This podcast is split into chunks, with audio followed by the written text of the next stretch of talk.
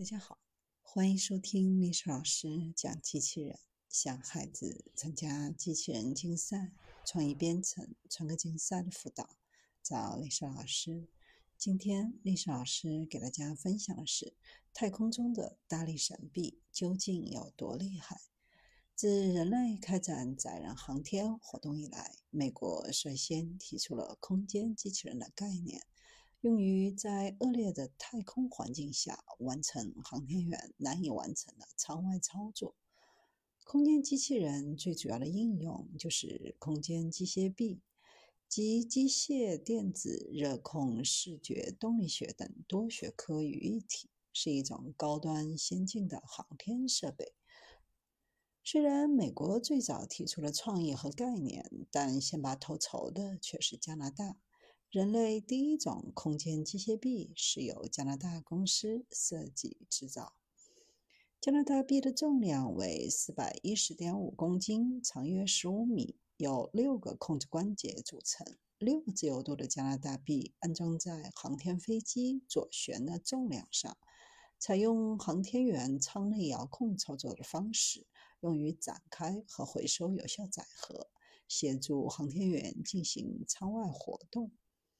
上世纪八十年代，美国提出自由号空间站项目，由加拿大负责空间站机械臂的研制，后来衍生为国际空间站。加拿大研制的加拿大臂是目前世界上最先进的空间机械臂之一，包括活动基座系统 （MBS）、空间站遥控机械臂 （SSRMS）。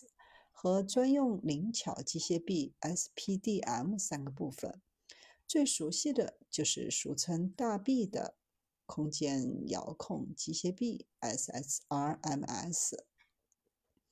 它是由航天飞机上的加拿大臂发展而来，长十七点六米，直径零点三五米，可在太空移动一百一十六吨重的载荷。它进一步演变成了更灵活的七自由度机械臂系统。国际空间站上使用的机械臂当中，大臂 SSRMS 最长也最大，重量高达一千四百九十七公斤。即将发射的七自由度欧洲机械臂 ERA 质量约六百三十公斤。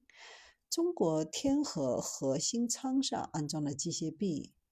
质量介于两者之间，重约七百四十公斤。总体来说，相对于空间站长段动辄十几、二十几吨的重量，机械臂只能算个零头，但它却在载人航天活动当中发挥着重要的作用，成为空间站建设的关键技术之一。大臂 SSRMS 和人的手臂一样，有七个自由度，是世界上第一种七自由度空间机械臂。本体由七个关节组成，其中肩部三个关节，肘部一个关节，腕部三个关节，使用起来十分的灵活。国际空间站各个舱段还设有电力数据抓取夹具。大臂的任意一端可以和这个电力数据抓取夹具相连接，利用电力数据抓取夹具提供的电力供应和数据传输能力来开展工作。同时，大臂还具有重定位能力，能用类似此货的方式，通过电力数据抓取夹具的头尾互换来移动爬行。另外，大臂还能基于 MBS 基座，在整个眼架上滑行。加拿大 B 二的大臂不但十分灵活，移动能力很强，是建造维护国际空间站的得力助手。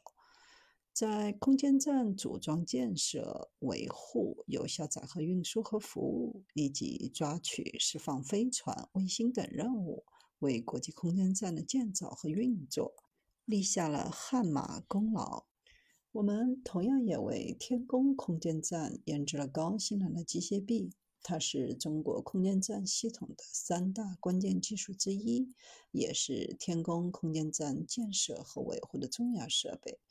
中国空间站机械臂的主要性能指标和国际先进水平相当。部分指标处于国际领先水平，能够满足我国建造长期有人照料空间站的发展需要。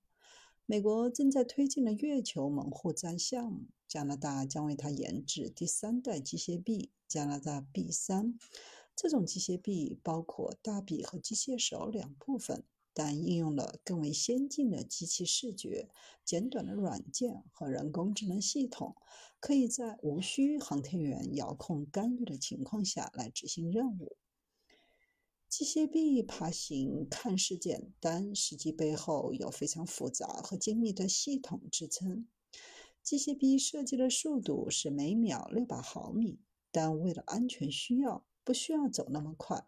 目前的状态大概是每秒六十到一百毫米。对于空间这种结构来说，速度已经是比较快了。但在使用过程当中，为了保证机械臂的安全，考虑到空间站的各种约束条件，限定机械臂的使用速度只用到了机械臂设计速度的六分之一。走得慢才能走得稳，更能走得准。别看机械臂体格大，在空间站也能做细活。